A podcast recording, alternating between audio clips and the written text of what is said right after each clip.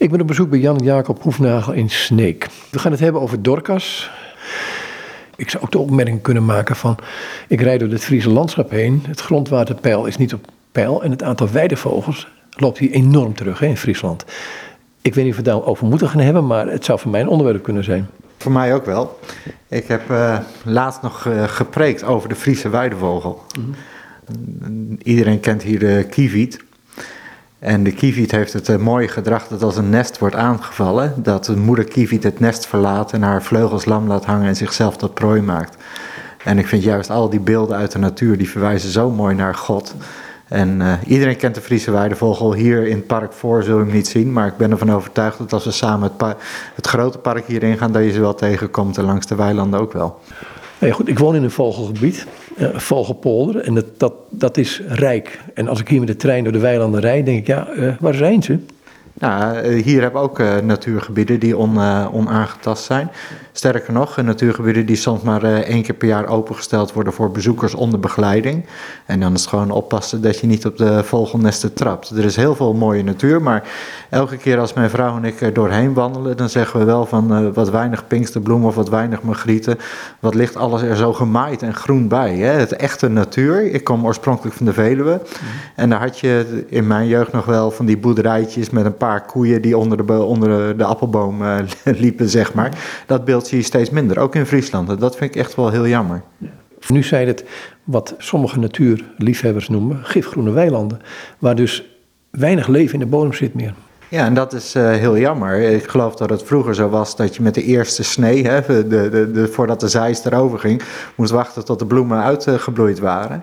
En nu lijkt het wel alsof alles, uh, alles zo groen mogelijk moet zijn en er geen groen sprietje tussen uh, mocht staan. Ja, vroeger plukten wij de paardenbloemen en dan bliezen wij. En als we alles eraf bliezen, dan wisten we zeker dat we honderd zouden worden. Nou, dat lukte regelmatig niet, dus dan nam je een herkansing. Maar ik vraag me af hoeveel paardenbloemen er nog in het wild te vinden zijn. Want je, ja, natuurlijk zie je ze nog wel, maar het wordt allemaal veel minder. En ik ben ook heel blij dat een heleboel gemeenten nu het beleid hebben om de bermen niet meer te maaien en om bijzondere bloemsoorten terug te laten komen. We gaan naar Dorcas toe, want daar ben je bestuurslid als het goed is? Nee, geen bestuurslid. Ik ben uh, eigenlijk jarenlang verantwoordelijk geweest voor de fondsenwerving aan de Nederlandse kant, zeg maar. Mm -hmm.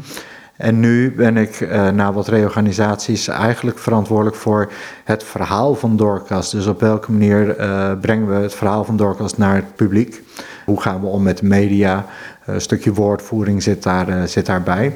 Dus nee, geen bestuurslid van Dorcas, geen bestuurder van Dorcas. Maar wel heel lang verantwoordelijk geweest voor de, de diverse afdelingen. En nu verantwoordelijk voor het belangrijkste wat er is. Gewoon het verhaal wat wij te vertellen hebben. Ik zou zeggen, vertel maar. Want waar, waar beginnen we? Ik heb, ik heb even op jullie site gekeken. Ik ken een aantal van, van de ouderen van Dorcas, laat ik het zo zeggen. Nou, vertel eerst maar eens, wat, wat is Dorcas? Dorcas is vernoemd naar een vrouw uit de Bijbel. En er staan maar een paar versen over haar. In Handelingen 9 staat een verhaal over Tabitha. En een vrouw dat toen ze overleed was, uh, het dorp was in rep en roer, in ieder geval heel verdrietig. Want toen kwam naar boven van wat ze eigenlijk allemaal deed voor de gemeenschap. Hè. Ze maakte mantels en zo. En dat, dat verhaal, de impact die je kunt hebben als je de goede dingen doet, daarna is onze organisatie vernoemd. Onze organisatie bestaat nu 40 jaar. 40 jaar terug waren we de, was onze oprichter Dirk-Jan Groot. Die kwam tot, uh, tot geloof en die had zoiets van, uh, dat geloof moet je ook handen en voeten geven. Toen richtte hij de Christelijke Stichting voor Hulp en Gewetensvervolgd op, de CSHG. En daar kwam een werkgroep bij Dorcas. En die werkgroep die was dus voor uh, echte hulpgoederen brengen naar achter het ijzeren gordijn. Uh, sterker nog, er zijn wel bijbels gesmokkeld naar Ethiopië enzovoort. En na de val van het ijzeren gordijn is eigenlijk alles anders geworden. En de CSRG is opgegaan in Dorcas. En sindsdien zijn we gewoon een internationale hulporganisatie, een christelijke internationale hulporganisatie. Die uh, haar naam dus ontleent aan naamgeefster Dorcas uit de Bijbel. Actief in verschillende landen met overal eigen kantoren. En ik heb het voorrecht om in veel van die landen ook uh, te zijn geweest. Ik ken Albanië en begin daar maar. Ja, Albanië is, uh, is een land waar ik overigens niet geweest ben, Albanië. Maar ik, ik heb er wel wat over te vertellen. Want Albanië is natuurlijk ja, schande dat op een steenworp afstand zulke verschrikkelijke arme uh, landen te vinden zijn. En in Albanië zitten we juist in de gebieden die verlaten zijn. Je zou uh, wat we in Afrika de rurale gebieden zouden noemen, nou zeg maar het uh, Albanese platteland. Het Albanese platteland is ook verlaten. Veel van mensen trekken naar de grote steden. En daar proberen wij de mensen die achtergebleven zijn, om die een eigen leven te laten opbouwen. Een onafhankelijk leven zou je kunnen zeggen. Het is heel goed als mensen in afhankelijkheid leven, maar we geloven wel dat God mensen potentie heeft gegeven, dat er genoeg in zit om zelf ook een onafhankelijk leven op te bouwen. En een van de verhalen die me daar heel erg geraakt heeft, dat vertelde een collega mij, die liet me foto zien van twee lachende mensen in Albanië. En die hadden een heel goed draaiende uh, kippenboerderij. En hun verhaal was eigenlijk dat hun omstandigheden zo verschrikkelijk slecht waren dat twee van hun kinderen zelfmoord hadden gepleegd. En vader maandenlang als wegwerker steeds van huis was, dat moeder het met de drie resterende kinderen eigenlijk ook niet uh, kon rooien. En we hebben daar een kippenstalletje gebouwd en de eerste kippen een paar stuks pluimvee gegeven aan deze mensen. En de ondernemersgeest is echt in hun losgekomen. Ze hebben dat uitgebouwd tot een heel groot pluimveebedrijf. Van heinde en verre uh, komen de restaurants uh, om daar hun vlees en hun, uh, hun eieren te betrekken.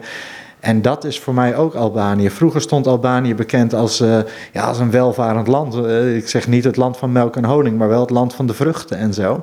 En het is gewoon door slecht besturen een arm land waar heel veel mensen gewoon geen mogelijkheden hebben en er niet meer uitkomt wat erin zit. En dat, dat is zo droevig. En dat is ook onze bestaansreden.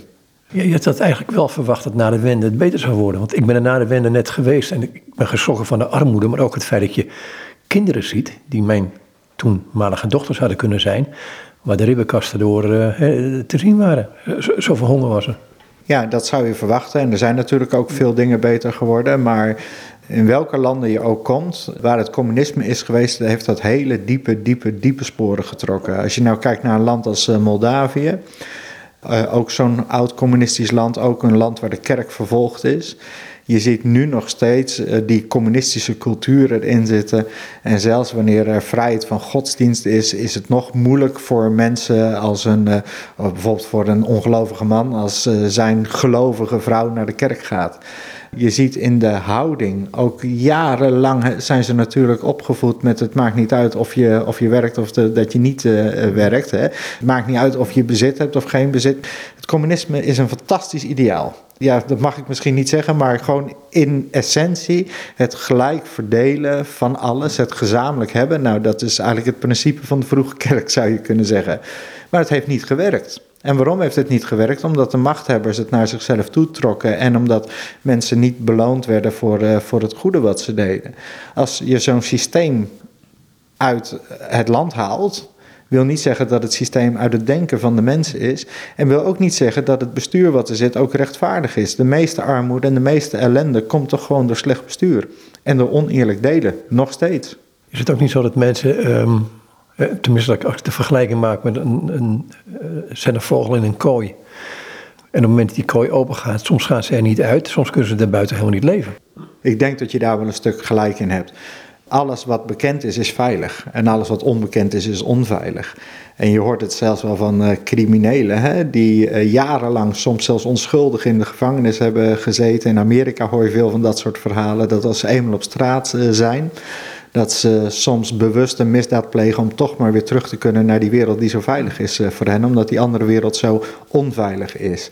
En een mens heeft behoefte aan veiligheid en aan geborgenheid. En als je dat niet geleerd is, ja, dan kan het maar zo zijn dat, uh, dat het nieuwe systeem waarin je terechtkomt, dat je doet terugverlangen naar vroeger. Ik ben uh, in Rusland uh, ben ik geweest bij, bij een vrouw. Die dus, ja, zij, was, ze heeft maar haar medailles en haar onderscheidingen laten zien. Ze was chefin van een wapenfabriek. En uh, dat communisme is opgeheven. Ze staat er uh, vervolgens alleen voor. Ze heeft geen geld om haar huis te verwarmen. Ze plukt champignons uh, en dat soort dingen plukt ze in het bos om een beetje te eten te hebben. Dan kan me wel voorstellen dat je terugverlangt naar die goede elementen uit die oude tijd. Hè, waar, waarin je, wanneer je het misschien wel had. Dus ja, dat heb je niet zomaar uit mensen gehaald. Het heeft bij de Israëlieten in de tijd, we hebben net het Oude Testament gaan, een dikke 40 jaar in de woestijn heeft het hun uh, gekost tot, tot, en ze verlangen maar terug naar. Ja, de vleespotten van Egypte. En dat wil niet zeggen dat het in Egypte goed was. Integendeel, in Egypte was het, was het slecht. Gods volk zat daar vast, diende in slavernij, had geen vrijheid, werd geslagen. En vervolgens stelt God ze in de vrijheid, maar die vrijheid is niet wat, wat zij zich daarvan voorstelden op dat moment. En dan verlangen ze terug naar die vleespotten zonder zich te realiseren dat het leven daar uh, eigenlijk wel heel erg slecht was. En zo zit de mens in elkaar. Uh, mens denkt altijd in goed en in kwaad. Maar het eerste hoofdstuk van de Bijbel lezen we al dat het niet aan de mens is om te bepalen wat goed en kwaad is. Ik zeg het ook wel eens tegen, uh, tegen jongelui. Ik heb het tegen mijn kinderen ook wel, uh, wel eens gezegd. Als ze dan zei, zeiden van, uh, we weten zelf wel wat goed voor ons is. Nee, je weet wat je fijn vindt. Maar je weet niet altijd wat goed voor je is. En daar ben ik echt van overtuigd. Dat een van de problemen van mensen is dat een mens niet weet wat goed en kwaad is. En dat een mens heel snel naar zichzelf toe redeneert. En moeilijk kan omgaan met, in welvaart, moeilijk kan omgaan met tegenslagen. Nou ja, neem de huidige COVID-tijd, hè? Ja, ik kom heel veel in armoede. En in armoede zie je dat mensen heel erg dankbaar zijn. Uh, dankbaar zijn voor hetgene wat ze wel hebben. En uh, in welvaart zie je vaak dat welvaart een vloek is, omdat mensen boos zijn om hetgene wat ze niet meer hebben. En uh, COVID heeft natuurlijk een heleboel aspecten en dat is, uh, dat is verschrikkelijk lastig om die discussie te voeren. Maar de dingen die je boven ziet komen bij mensen, uh, wanneer er tegenslag is, dan zie je dat, dat armoede soms een zegen is en dat rijkdom soms een vloek is. En weer dus voor mij een bewijs dat de mens weet gewoon niet wat goed is en wat kwaad is. En dat wil de mens vaak wel. Hoe neem je die gedachte mee naar als jullie hulp gaan verlenen in, in landen waar armoede is. Hoe neem je deze gedachten mee? Want uh, kom je dan niet met iets wat jij hun gaat vertellen of ligt het anders? Dat ligt gelukkig anders. Dat is wel het, uh, het, het, probleem natuurlijk van hulpverlening. Dat het beeld wat heel veel mensen ervan hebben is dat je als even uh, zwart-wit uh, geredeneerd letterlijk, dat jij als uh, witte tegen de, gaat zeggen van zus en zo moeten jullie het doen. En dan voel jij je fijn. Ja, maar dat is niet de manier waarop wij werken. Wij zijn een christelijke hulporganisatie en wij werken dus ook vanuit een christelijk mensbeeld. In het paradijs is de heerlijkheid van God van, van de mens afgevallen. Maar dat wil niet zeggen dat de mens geen potentie meer heeft en dat de mens geen talenten heeft. De Bijbel leert ons dat, dat je je talenten moet uitbuiten. Maar de wereld om ons heen leert ons dat, dat uh, de onrechtvaardigheid juist belemmert om talenten tot bloei te laten komen. Dus wanneer je vanuit een christelijk mensbeeld werkt, dan zeg je: hé, hey, God heeft potentie in de mens gelegd. En waar de mens de potentie van andere mensen belemmert, zijn wij geroepen om zichtbaar te maken wat God wil dat wij als mens zijn. Wij mogen zijn beelddrager zijn. En wij zijn heel vaak zijn beelddrager niet door ons gedrag, maar we zijn ook heel vaak zijn beelddrager niet omdat we door andere mensen belemmerd worden. En dat zie je juist in die landen. Dus wij proberen potentie in mensen los te maken. Uh, we proberen ze een opleiding te geven. We proberen, ik noemde straks kippen, maar dat kan ook zijn een lasapparaat. Hoe kan het zijn dat iemand zichzelf hier beroemt op alles wat ik heb, dat heb ik zelf bereikt? Ja, doordat je leeft in een land met een overheid die jou de mogelijkheden heeft gegeven. Maar als ik uh, in, uh, in Ethiopië iemand tegenkom die wij een kapperstoel hebben gegeven en een opleiding hebben uh, betaald. Dat waren blijkbaar belemmeringen waardoor zij haar uh, ondernemersgeest niet kon laten zien. Sinds dat ze dat wel kan, heeft ze haar huis uitgebouwd, is een, uh, heeft ze haar bedrijfje uitgebouwd, heeft ze een badkamer bijgebouwd en daar een bordje bij gezet badkamer te huur. Er zit blijkbaar een ondernemersgeest in die vrouw die nooit tot bloei kwam omdat ze die mogelijkheden niet had. En wanneer deze vrouw in Nederland geboren zou zijn, had ze die mogelijkheden wel. Als mens bouw je het niet zelf, als mens moet je natuurlijk gezegend worden, maar als mens zit je ook, heb je ook te maken met de omgeving waarin je wieg gestaan heeft. Zo, zo eenvoudig is dat. Even een kleine dwarsstraat. Um, toen die terrassen nog dicht waren allemaal, hè, mensen riepen, ja, moet een terras moeten openen, de restaurants moeten openen. Ik, ik heb toen alleen maar gedacht, en die vraag is ook naar Dorkers toe, want er werd ook gezegd, de kleine, de kleine, de goede doelen die lijden eronder. En ik dacht, jongens, als je nou al dat geld wat je nou eens niet in die terrasjes uitgeeft, ja, sorry voor de ondernemers, juist wel in die goede doelen geeft.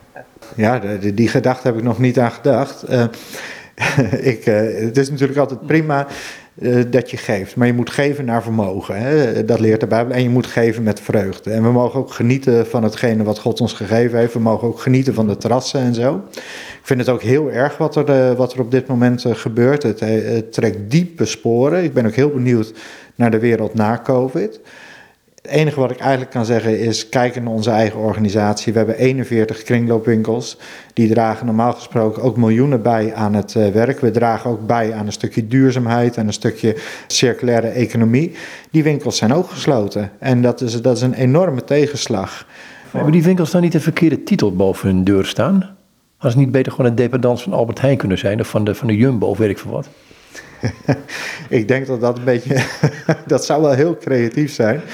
Maar uh, nee, wij, wij, wij, zijn kringloopwinkels en uh, dat past heel erg in deze tijd. We hebben al heel lang kringloopwinkels en we, we zullen dat ook verder uitbouwen de komende jaren. Maar we hebben wel nu gewoon te maken met de tegenslag. De tegenslag dat wij minder geld binnenkrijgen. En voor ons betekent dat dat we minder geld weggeven.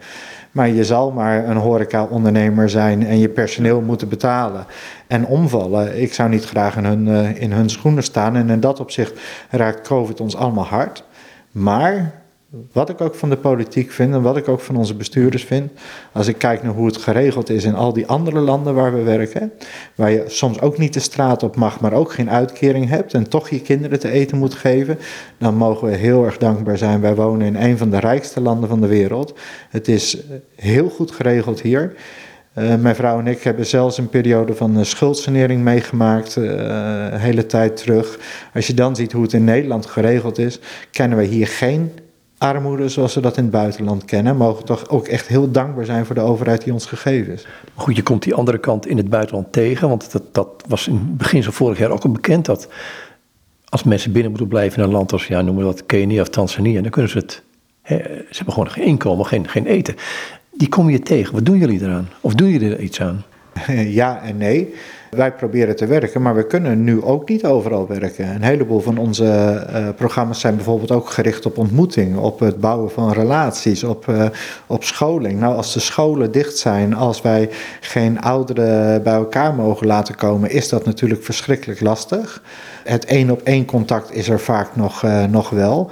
Wij werken niet met mensen die zo van ons afhankelijk zijn dat als ze geen geld van ons krijgen, dat ze dan niet te eten hebben. Dat is niet de manier waarop wij werken. Wij proberen te werken zodat mensen in hun eigen onderhoud uh, kunnen, kunnen voorzien. Alleen wij lopen dus wel tegen belemmeringen aan. En we zien dat de wereld groter is dan alleen de mensen die wij helpen. En er zijn inderdaad mensen die de straat niet op mogen gaan en daardoor hun uh, kinderen niet uh, te eten kunnen geven. En daarom is het juist zo belangrijk dat je aan de ene kant overheidsbeleid probeert te beïnvloeden en aan de andere kant gewoon mensen persoonlijk helpt. En wij helpen in die landen door middel van onze partners. Dat is soms de kerk, dat is soms de overheid. Dat, dat ligt er een beetje aan wie de sleutelrol heeft in zo'n gemeenschap. Zij selecteren mensen die in aanmerking komen voor onze programma's. En bij ouderen is dat dus heel erg gericht op uh, het helpen uh, uit de isolatie halen. Dus het uh, buren in contact brengen en dergelijke. Bij kinderen is het heel erg gericht op scholing. Bij gezinnen is het heel erg gericht op zorgen van, van de juiste papieren en zorgen dat je zelf niet afhankelijk bent van de omstandigheden, maar een stukje zelf kunt voorzien. Bijvoorbeeld door je eigen eten te verbouwen. Alleen ja, rampen treffen de aarde, dat, dat is zo en dat blijft zo. En ik heb ook gezinnen gezien, bijvoorbeeld in Mozambique, toen die orkaan er overheen ging. Ze hadden alles voor elkaar, er was eten genoeg en er trekt zo'n orkaan overheen. En de rijken en de armen worden samen getroffen en hebben samen honger. En dan zijn wij geroepen om noodhulp te geven op dat moment. Maar COVID maakt alles anders. We hebben ook kantoren die op dit moment gesloten zijn omdat, uh, omdat uh, de besmettingen te hoog zijn en ook uh, personeelsleden getroffen worden. Wat doe je dan? Wat, je handen kriebelen als ik jou bekijk. Ja, wat, wat, wat doe je dan? Je werkt altijd binnen de mogelijkheden die je gegeven zijn. Uh, Dorcas werkt, wij noemen dat volgens het ABCD-programma Asset-Based Community Development. Dus we kijken naar wat er is in een community, in een gemeenschap. En we willen daarmee werken. Dat is ook de manier zoals we naar mensen kijken. We kijken naar welke gaven, welke potentie God in een mens gelegd heeft. En daar werken we mee. En nu moeten we ook op die manier naar onszelf kijken. Welke mogelijkheden hebben we zelf? En hoe kunnen we binnen de mogelijkheden die, die die ons geboden zijn, uh, werken en helpen. En je kan natuurlijk niet de hele wereld helpen. Je kan niet elke arme helpen. En we kunnen zelfs niet eens in al onze projecten nu op dit moment werken. Maar we werken met de mogelijkheden die ons op dat moment gegeven zijn. Maar ook met de middelen die ons gegeven zijn. We moeten knijterhard ons best doen. Aan het eind van het jaar ons geld tellen, God danken en dat geld weggeven. Dat is een beetje het principe waarvanuit Dorcas werkt. Als we een paar miljoen minder krijgen, dan kunnen we dus ook een paar miljoen minder weggeven. En als een kantoor gesloten is, dan kunnen we op dat moment minder doen. Maar wij proberen waar we zijn, wel op zo'n manier te zijn dat we op een gegeven moment ook weer weg kunnen. Dat ze ook zonder doorkast door kunnen. Dus eh, als alles afhankelijk is van doorkast, dan moeten we ook bij onszelf te raden gaan van, van ja, als we daar nu niet kunnen werken en zo'n gemeenschap ligt op zijn kont, plat gezegd, dan doen wij ook wat verkeerd. Want mensen moeten niet afhankelijk zijn van ons. Wij moeten zorgen dat mensen in tijdelijke afhankelijkheid uiteindelijk onafhankelijk worden kunnen een mensen een gezicht geven. En het mag, mag een variëteit van landen zijn, dan een beetje een beeld krijgt waar jullie allemaal werken. Laten we dan beginnen bij de hele afhankelijke. In Tanzania kom ik uh, met de landrover boven aan een berg na uh, anderhalf uur klimmen met dat ding. En wij komen bij een man van 93 jaar. En die heeft het koud, want in zijn zelfgebouwde hutje, die hij ooit zelf gebouwd heeft, zijn ondertussen gaten. En hij is te oud om zelf die gaten te dichten. En die man die laat ons vol trots kleren zien die hij van ons gehad heeft. En, en wij zorgen dat zo'n gemeenschap samen uh, in touw komt om ook uh, zijn, uh, zijn hut te repareren en naar die beste man om te zien. En ik zit samen met een sociaal werker, zit ik dus in die landrover naar boven toe. En ik zeg tegen die vrouw van, nou dat zult u niet al te vaak doen, want dit is een beste reis. En zij zegt, nee, dat doe ik maar één keer in de twee weken of zo, want het is voor mij zes uur lopen. En daar was ik zo van onder de indruk. Hè, eh, dat, dat zo'n man uiteindelijk iemand heeft die naar hem omkijkt. Die er zelfs uh, zes uur lopen, uh, die geen landrover normaal gesproken tot haar beschikking heeft. Dus zes uur lopen daarvoor over heeft. Dat die man het blijkbaar waard is. Die man die is zo dankbaar voor wat hij gekregen heeft. Die is zo dankbaar voor dat er naar hem omgezien wordt. Dat dat al veranderd is in zijn leven. En dat is misschien aan de ene kant een hopeloos en een moedeloos verhaal, omdat je, ja, zo'n man kan ik niet meer opleiden. Zo'n man kun je niet uh, een, een, een, andere toekomst geven als die die nu heeft. Maar we hebben wel buren die naar hem omzien. Hij weet dat hij er niet alleen voor staat. Hij krijgt bezoek, hij wordt in de gaten gehouden. Dat heeft zijn leven waardevoller gemaakt. En dat vind ik echt fantastisch om te zien. Echt fantastisch. Ik kom ontmoeting met sponsorkinderen die af en toe een brief krijgen van hun sponsor uit Nederland. Die gewoon opgenomen zijn in een scholingsprogramma. Die twee keer per jaar een set kleding krijgen. Die naar school kunnen omdat ze een schooluniform hebben. Wiens ouders geholpen worden met de juiste papieren. Wiens, wiens vader geholpen is met, met, met, met een goede baan.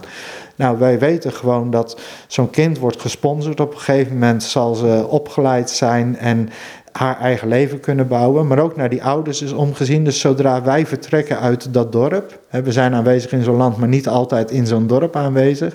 Zodra wij vertrokken zijn, is er gewoon voor zo'n gezin gezorgd. Maar het kan ook zijn dat zo'n gezin vroeger onder de, uh, onder de brug uh, sliep en nu een eigen huis heeft. Dus dat, dat, dat is een enorme impact in de levens van die mensen. Ik heb in, dat is een ander aspect wat je ook wel tegen zult komen, denk ik, in noord van Roemenië meegemaakt. Daar werd dus de mensen kleding gedeeld, naaimachines, ik kwam allemaal precies op tijd. Daar kun je hele mooie verhalen van vertellen. Maar je merkt ook dit, dat er ook een, altijd een percentage is wat er, uh, die wordt wel geholpen, maar maakt er ook tegelijkertijd misbruik van. Dat aspect zul je ook tegenkomen. Ja, en daar hebben we ook heel lang over nagedacht, over dat aspect. Want aan de ene kant ben je geroepen om te geven. En is degene die ontvangen heeft uh, dan de bezitter en die hoeft niet altijd verantwoording af te leggen. Aan de andere kant zie je ook dat, er een, uh, dat zelfs het geven een bepaalde macht, een bepaal, dat je je daarmee kunt verheffen boven die ander. we hebben daar lang over nagedacht en we, hebben, we doen dus ook steeds minder, ja, wij noemen dat material support, dus, dus echt het geven in natura, dat doen we steeds minder. We hebben inderdaad wel vroeger truien op transport gezet die dan uh, afgehaald uh, of uitgehaald werden en de wol uh, werd verkocht, bij wijze van spreken. Nu verkopen wij die trui in een Nederlandse winkel. vroeger kon ik er één iemand mee helpen en die trui die vond hij misschien geen eens mooi. Nu helpen er veel meer mensen mee, omdat het geld wat we met die winkels ophalen in die projecten wordt weggezet. Sterker nog, je noemt Roemenië. In Roemenië hebben we ook tweedehandswinkels. En tweedehandswinkels waar juist uh, de mensen die we normaal gesproken helpen, nu voor een klein bedrag hun eigen waardigheid kunnen houden. Omdat ze voor een klein bedrag zelf kleren kunnen uitzoeken en zelf kleren kunnen kopen daar. Er zullen altijd mensen zijn die misbruik maken. Dat is... en, moet je dat niet gewoon accepteren, ook dat het zo is? Dat moet je accepteren, dat, ja zeker. Je, als je geeft, is het op dat moment niet meer van jou je geeft omdat je naar beste eer en geweten denkt dat dat nodig is. Alleen het doet je op een gegeven moment ook beseffen van... hé, hey, we mogen ons niet boven die ander verheffen. En hulpverlening zoals we dat 20, 30 jaar terug deden was misschien goed... maar nu is ook een ander type hulp nodig.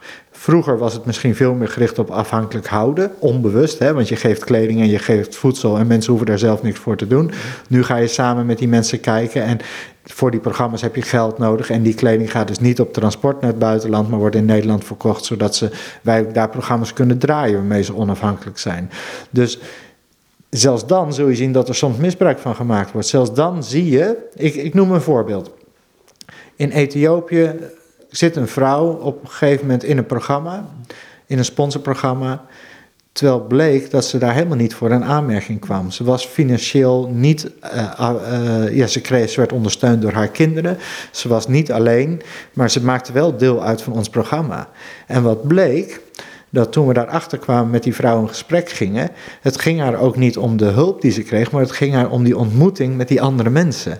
En dat, dat, dat zet mij wel aan het denken op dat moment. Ik denk van ja, die programma's die hebben dus veel meer impact. Het omzien naar elkaar is misschien nog wel belangrijker dan het kleden van elkaar of het voeden van elkaar. Het omzien, het aandacht hebben, het oog hebben voor elkaar. Daaruit volgen al die andere dingen. En dat is ook wat Jezus deed. Hè? Jezus leven op aarde was ook gericht op de ontmoeting met die ander. Soms staat er zelfs dat Jezus ging zitten tegenover de schatkist in de tempel. Jezus ging zitten en keek naar de mensen, keek hoe mensen gaven. Jezus ging in gesprek met mensen. Dus eh, de ontmoeting met die ander, dat is denk ik de voorwaarde om te kunnen helpen. Als je die ander niet ontmoet, dan bedenk je het vanuit je hoofdkantoor, om het even heel flauw te zeggen. En je bepaalt daar als rijke westerling hoe die ander geholpen gaat worden. Maar ik denk niet dat dat de manier is zoals Jezus het deed. En dat mag dus ook niet de manier zijn waarop wij het doen.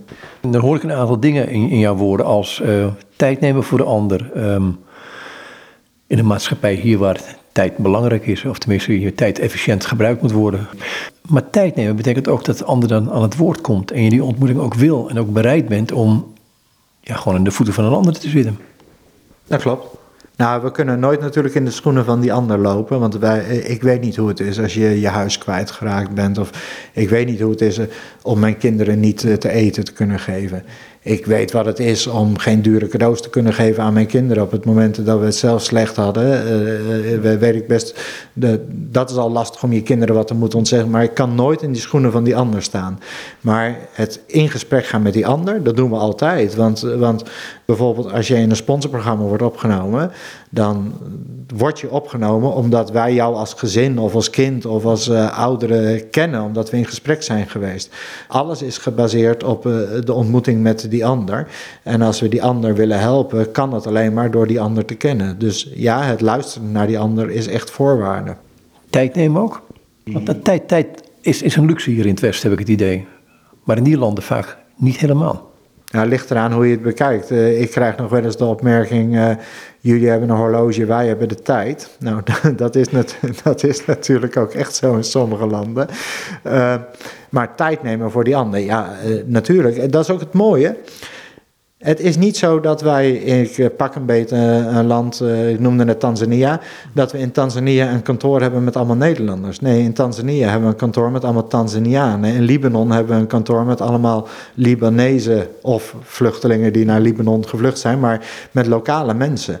Dus eh, wij zitten in die cultuur omdat we die cultuur zijn. Dus nemen we ook tijd. Als dat gewoon is in die cultuur, uh, is dat ook gewoon voor de mensen die op de loonlijst staan en in dat kantoor werken. Kom je dan ook met, met Je noemt het woordje, woordje cultuur. Kom je nou ook met al die cultuurverschillen heb je dan te maken? En is dat niet lastig manoeuvreren soms? Nou, wij uh, vragen al onze landendirecteuren, dat ligt nu door corona ook anders, maar onze landendirecteuren ontmoeten we twee keer per jaar en die ontmoeten elkaar gezamenlijk. Heel vaak hebben we in Vierhouten een uh, bijeenkomst waar we eigenlijk al die dingen bespreken.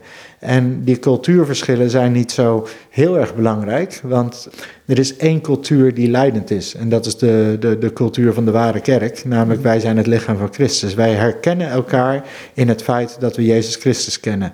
En dat, dat is wat ons samenbindt, dat is waar vanuit wij werken. Maar wij werken altijd in een bepaalde context.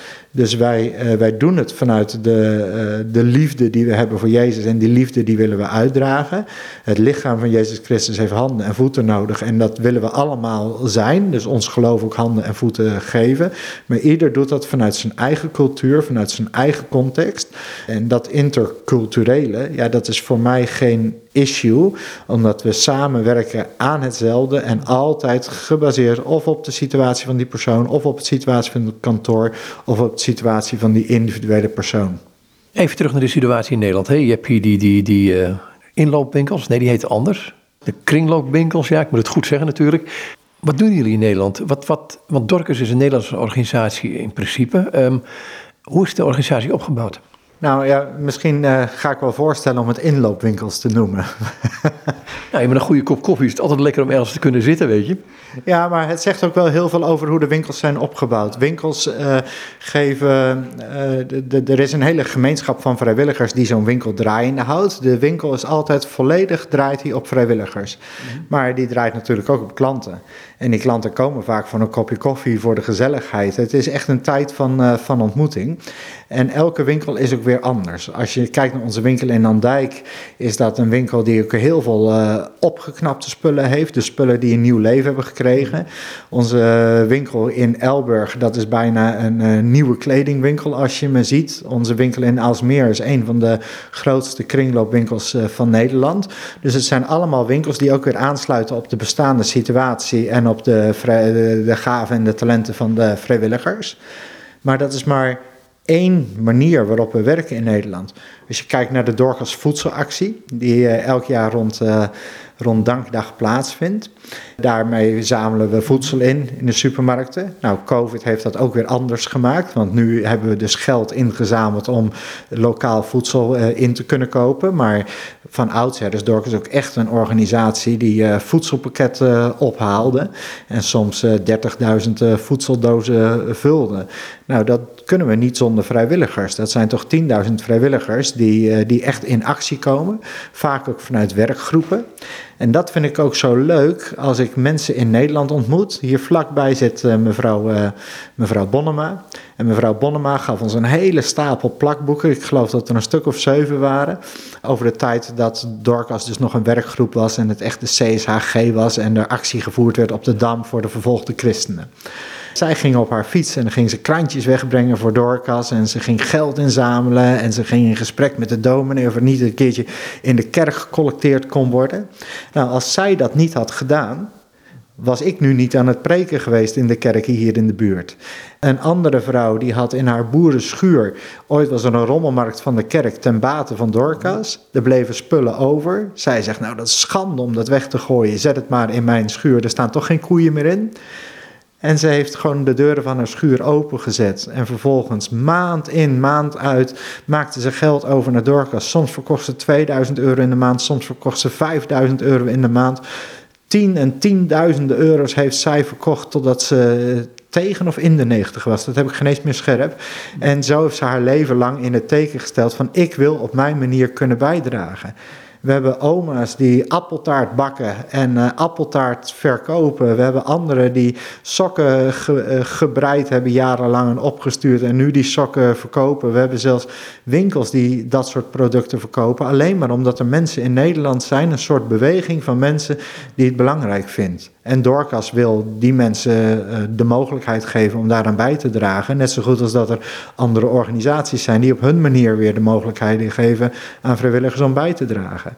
Alleen er is wel één verschil tussen noem even wat, een uh, vrijwilligersorganisatie als de Zonnebloem of zo en, en Dorcas. Beide doen goed werk, alleen wij doen het vanuit onze christelijke identiteit. Is daar een verschil tussen?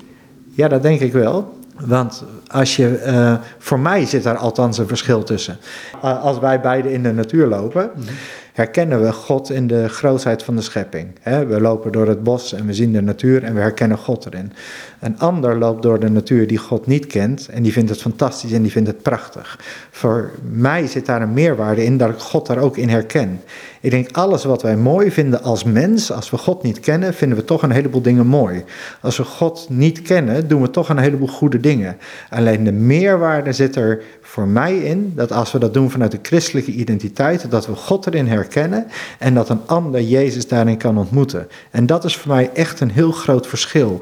Dus in de praktijk is misschien een boom een boom en uh, hulp hulp, maar in de geestelijke praktijk laten we een stuk zien van het koninkrijk, van het, van het nieuwe koninkrijk, het koninkrijk op aarde. Jullie werken met vrijwilligers, hè? Um, kringloop, kringloopwinkels, inloopwinkels misschien wel. Um, hoe is de organisatie verder opgebouwd? Want wat zijn jullie speerpunten en, en hoe, hoe zet je dat neer? Ja, ons, ons bestaansrecht ontlenen we misschien ook wel aan die vrijwilligers. Die hoeven overigens niet christelijk te zijn. Hè? Wij, helpen iedereen. En iedereen die zich aangesproken voelt door de uh, missie en de visie van onze organisatie, die mag ook bij ons vrijwilliger worden. Uh, hoe de organisatie eigenlijk is opgebouwd is, uh, we hebben een kantoor in Almere. Dat is ons internationale kantoor. Daar uh, hebben we een raad van bestuur, twee directeuren, zeg maar een algemeen directeur en een directeur bedrijfsvoering. En daarboven staat een controlerend orgaan, een raad van toezicht. Nou, in Nederland is dat opgebouwd in verschillende aandachtsgebieden. Dus we hebben eh, een aandachtsgebied wat zich heel erg bezighoudt met eh, de programma's. We hebben een aandachtsgebied wat zich heel erg bezighoudt met uh, het werven van fondsen. We hebben natuurlijk relatiebeheerders. Dat zijn allemaal mensen die in loondienst werken in Nederland. Ik geloof dat dat 68 fulltime eenheden zijn in Nederland. Daarnaast dus een heel apparaat van vrijwilligers in Nederland. En allemaal kantoren wereldwijd nou niet wereldwijd, het, het is het uh, Midden-Oosten, Oost-Europa en Oost-Afrika. Daar hebben we kantoren en die kantoren hebben dus een eigen lokale staf die ook een uh, betaalde staf is. Dat zijn hele grote kantoren, zoals bijvoorbeeld Ethiopië. Het zijn uh, kleinere kantoren, zoals... ja, het maakt trouwens ook niet uit welk kantoor groot of klein is, maar we hebben, het varieert ook van type werk. We hebben ook landen waar we twee of drie kantoren hebben zelfs. Hè, omdat het land zo groot is. Denk aan Oekraïne. Denk aan Ethiopië, als je van uh, Noord naar Zuid-Ethiopië wil, dat is niet te doen met één kantoor. Terwijl wel verschillende gebieden zijn in Ethiopië waar we, waar we werken. Het is een uh, heel divers uh, geheel, maar samen om dat ene, dat is namelijk onze wijze waarop wij naar hulpverlening kijken. Dat is doordat we zeggen van je moet niet alleen je richten op het individu, dat is dat ene niveau waarop we werken, dat is heel belangrijk. Maar het individu kan niet zonder de gemeenschap. Dus dat is het tweede niveau waarop we werken in de gemeenschap. En het derde niveau is de overheid. Op die drie niveaus willen we werken. Als je bijvoorbeeld kijkt, in uh, zijn er overstromingen geweest. Als jij geraakt wordt door een overstroming, dan heb jij gewoon hulp nodig. Die kun je krijgen van Doorkast, dat is dat individuele niveau. Maar die overstromingen, die, zijn er, die kunnen we misschien ook voorkomen in de toekomst. Dat betekent dat we met de gemeenschap gaan we putten graven.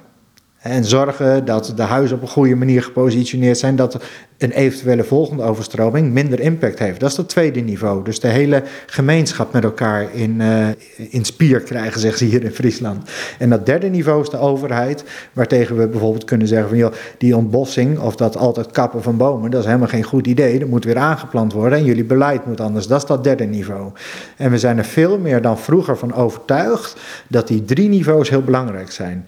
Maar dat betekent niet dat het individuele niveau verloren is gegaan. Als je kijkt naar uh, die gelijkenis van de barmhartige Samaritaan. Het mag niet zo zijn dat je daar als priester langs loopt en dat je eh, iemand gewond langs de weg, weg, ziet liggen. En dat je denkt, ik moet maar met de overheid gaan praten dat, die weg, eh, dat de lantaarnpalen moeten komen, dat die weg een stuk veiliger is. Nee, we moeten ook die persoon die daar langs de kant van de weg ligt, moeten we helpen. Zo werken we nu veel meer nog dan dat we vroeger deden. Maar wel altijd vanuit de visie, de mens is geschapen door God En hij is misschien zijn waardigheid verloren, maar wij kunnen hem een stukje van Gods koninkrijk hier op aarde al laten zien en een stukje laten zien van wie Jezus is. En dat doe je dus door op die manier te handelen zoals Jezus handelde. Krijg je ook te maken met, vooral als je met overheden te maken hebt, met corruptie bijvoorbeeld? Ja, de vraag stellen is hem uh, al beantwoorden. En dat betekent dat je soms ook moet constateren als organisatie van... hé, hey, hier is iets fout gegaan. Uh, dit is niet de partner met wie we moeten werken. Wij werken daarom met name ook, vooral nu met partnerorganisaties... Uh, die, die, we, die we kennen. Maar je werkt natuurlijk ook met overheden. En daar kunnen dingen fout gaan. Net zo goed als dat in in een welvarend land als Nederland met de overheid dingen fout kunnen gaan. Kijk maar naar de, alle ellende die je tegenwoordig in de politieke debatten voorbij hoort uh, komen.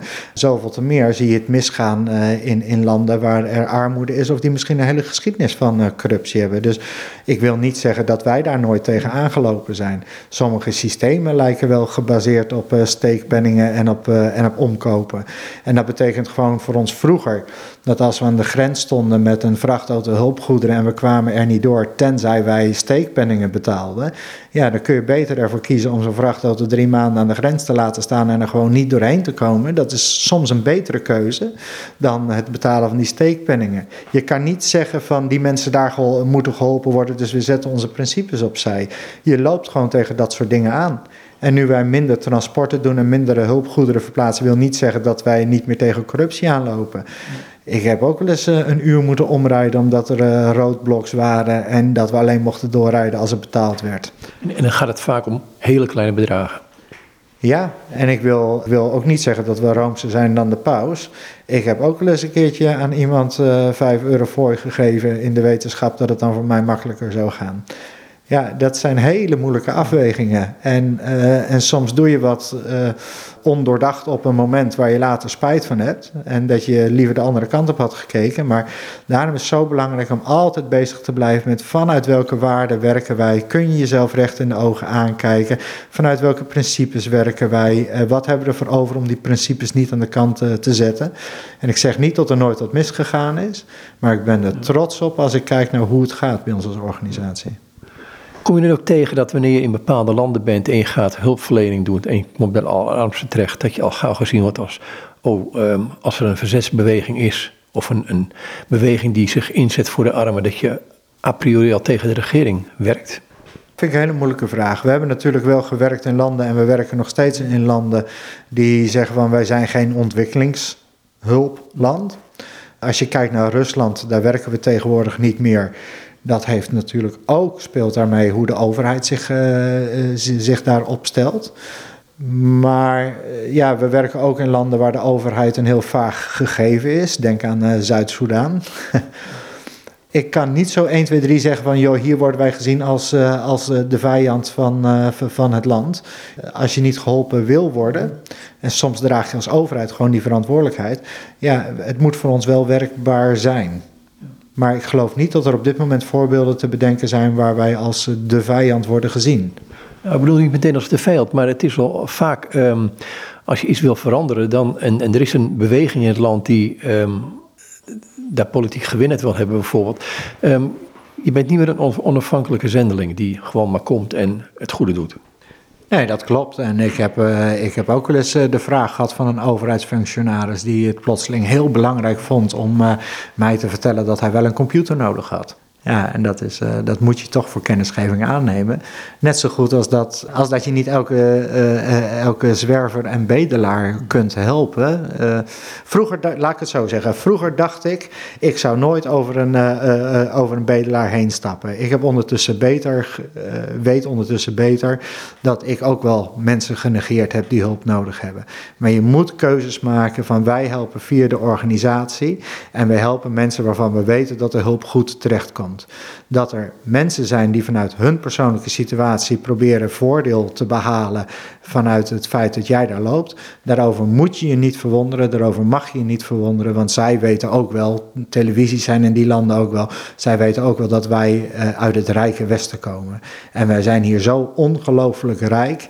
De eerste keer dat onze landendirecteur Ethiopië landde met het vliegtuig in Nederland zei hij, in het Engels natuurlijk, maar hij zei tegen mij van... Uh, Nou, ik dacht dat ik in een film geland was. Al die hokjes zijn allemaal zo netjes en die straten zo schoon. Ik dacht dat ik in een film was. Ja, ik dacht de eerste keer ook dat ik in een film was, maar juist omgekeerd. Toen ik in die landen kwam, die culturen zijn zo verschrikkelijk verschillend, dat het helemaal niet raar is dat een overheidsfunctionaris jou even heel duidelijk maakt dat hij ook computer ook wel. Dat is misschien voor hem ook wel het beste. Alleen dat betekent niet dat je er altijd naar moet luisteren en altijd eh, gehoor eh, aan moet geven. Hoe doe je dit in een land als Libanon bijvoorbeeld? Want het maakt niet uit waar, hoe je je hulp geeft. Je lijkt altijd wel bij een partij te horen die in conflict is met een ander.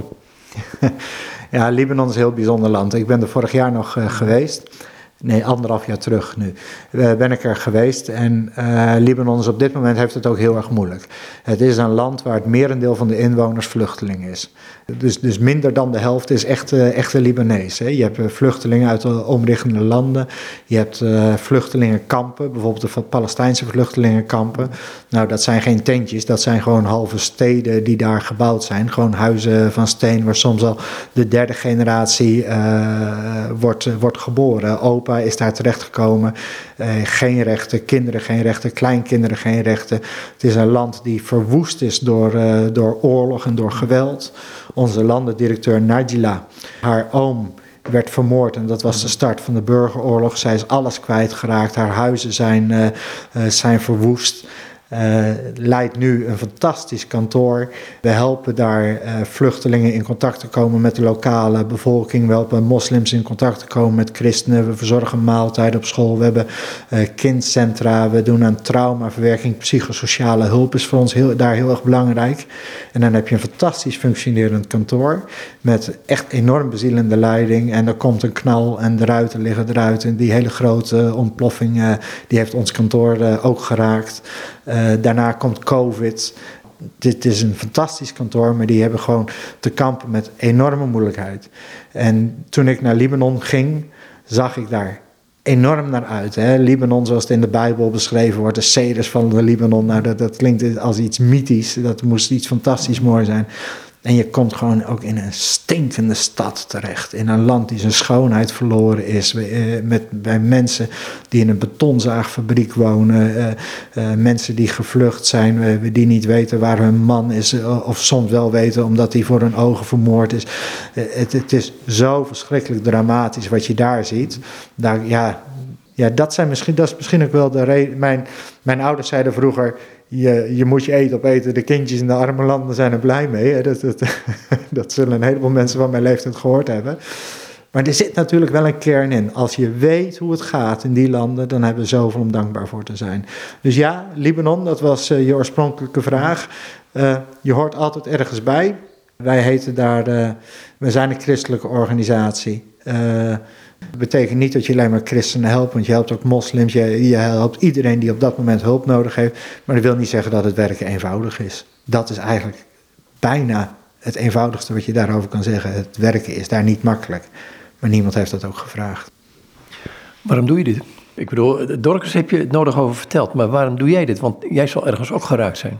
Kijk, ik kom vanuit, uh, vanuit uh, een situatie dat mijn vrouw en ik ooit door allerlei omstandigheden door de schuldsanering heen gingen. En ik had een eigen bedrijf en ik moest mijn BV's liquideren en zo, anders kom je niet in de schuldsanering terecht.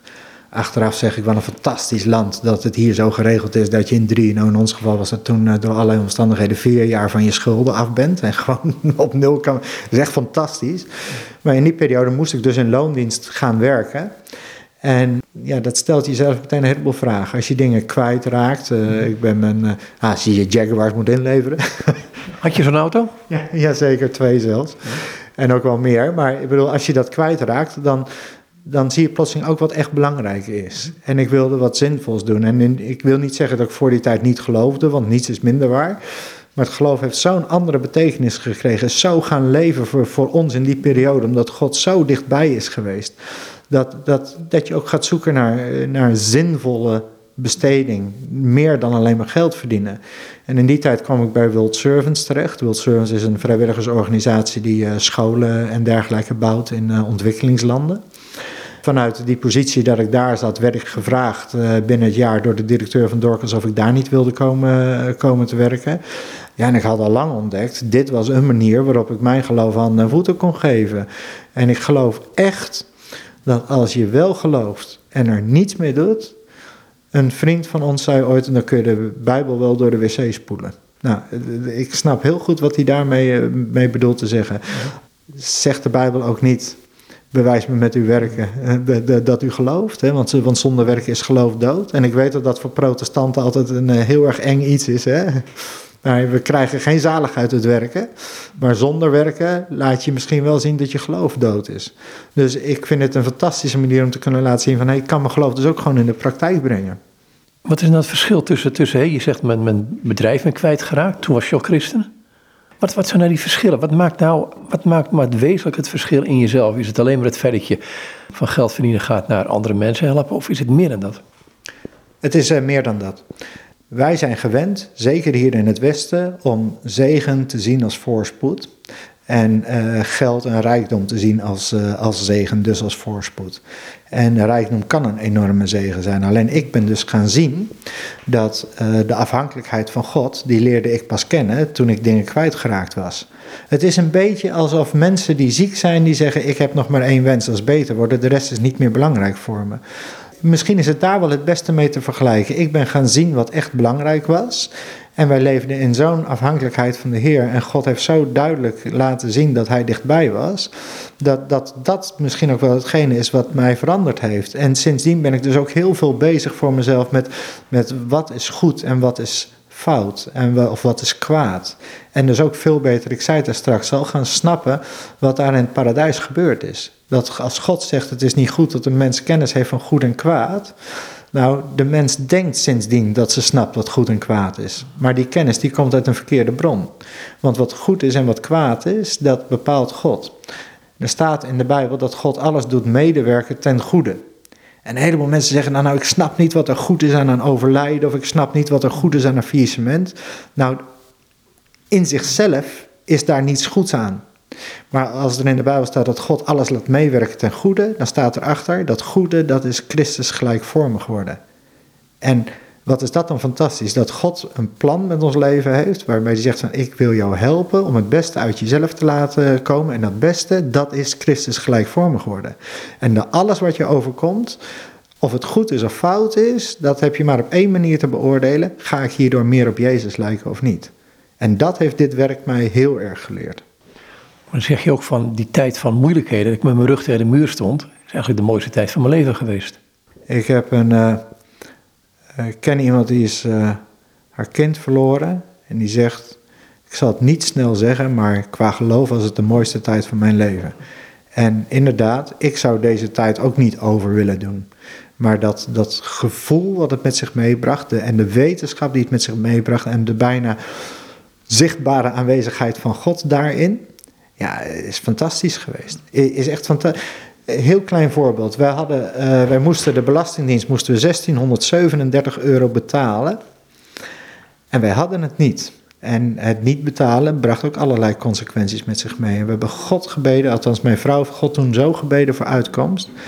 En wij, uh, wij moesten dat aan gaswater elektrisch betalen, sorry. En toen kregen wij van de Belastingdienst een teruggave van 1637 euro. Iemand die God niet kent, ziet dat als toeval. Ik heb dat als een bewijs gezien dat God gebeden hoort. En dus ook als hij ze niet verhoort, weet ik nu wel dat God gebeden hoort. Ook als hij het niet doet op mijn manier. En dat is bijna een zichtbare aanwezigheid van God geweest. Dus als je gaswater elektrisch moet betalen 1637 en je krijgt precies die 1637 van de Belastingdienst terug dat heb ik als een groot wonder gezien. En dat bedoel ik ook met de natuur. Als je God kent, leer je Hem ook zien in die andere dingen die mensen mooi vinden. Maar leer je Hem dus ook zien. En dat maakt het leven van een gelovige anders dan het leven van een ongelovige. Je leert Hem dus ook zien in dingen die misschien tegenslag zijn, die je misschien nooit als zegen had beschouwd.